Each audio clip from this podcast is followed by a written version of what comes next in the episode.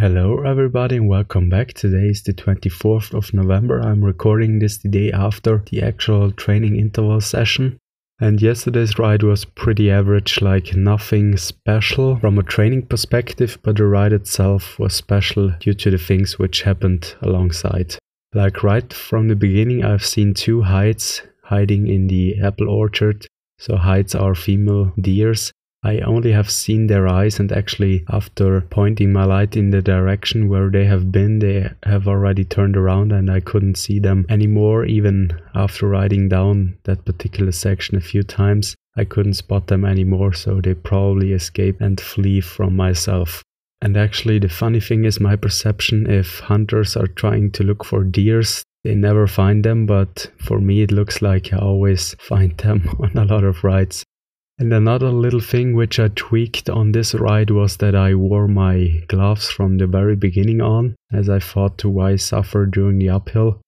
It was completely fine from the beginning on, so the cold wasn't affecting me that much. Also because it had like 7 degrees, which is 44.6 degrees Fahrenheit, which was pretty warm as the sky was covered in clouds. Only during the last interval, I felt like that a lot of heat was building up and I was sweating slightly, but during the downhill, then it wasn't a problem at all. Like my hands have been warm throughout the whole ride, so perfect in that case. And another thing I want to share with you was actually before doing those rides in the night, I worried that I would actually be too scared to ride alone through the forest. But I kept pushing through, and actually, it surprised myself as I thought I would be scared a little bit.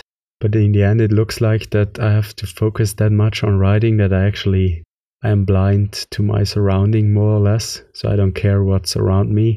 During changing my clothes, I tend to think who could be around me, but then I convince myself who would be at that time in the forest except for me. This has shown me a pretty important concept of life, not only which not only applies to training and exercise, which oftentimes I did that a lot of times before, that I was informing myself and I was basically procrastinating the decision and the action itself to go for the ride. Like if I would have thought about too much, if it is too cold, if it is too dark, I don't know, if it is too something, I probably wouldn't have started even the ride. Like for me, I got the best results from things where I just did it like no preparation at all or very little preparation. And then throughout the process i tried to improve myself. And in the end in my opinion this is the best approach. Like if you have an idea try it out. Don't think about it too much. Obviously don't do dumb things such as jumping from buildings or stuff like that. But i assume you get the gist.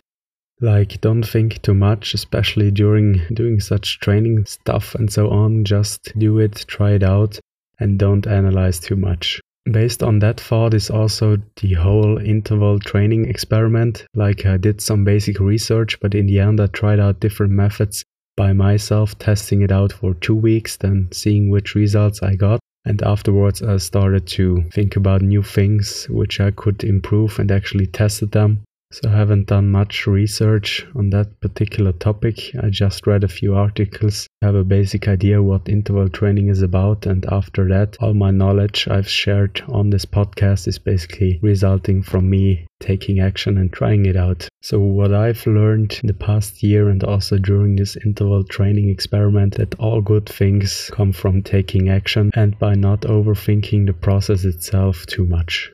Thank you for listening and until the next time. We'll be right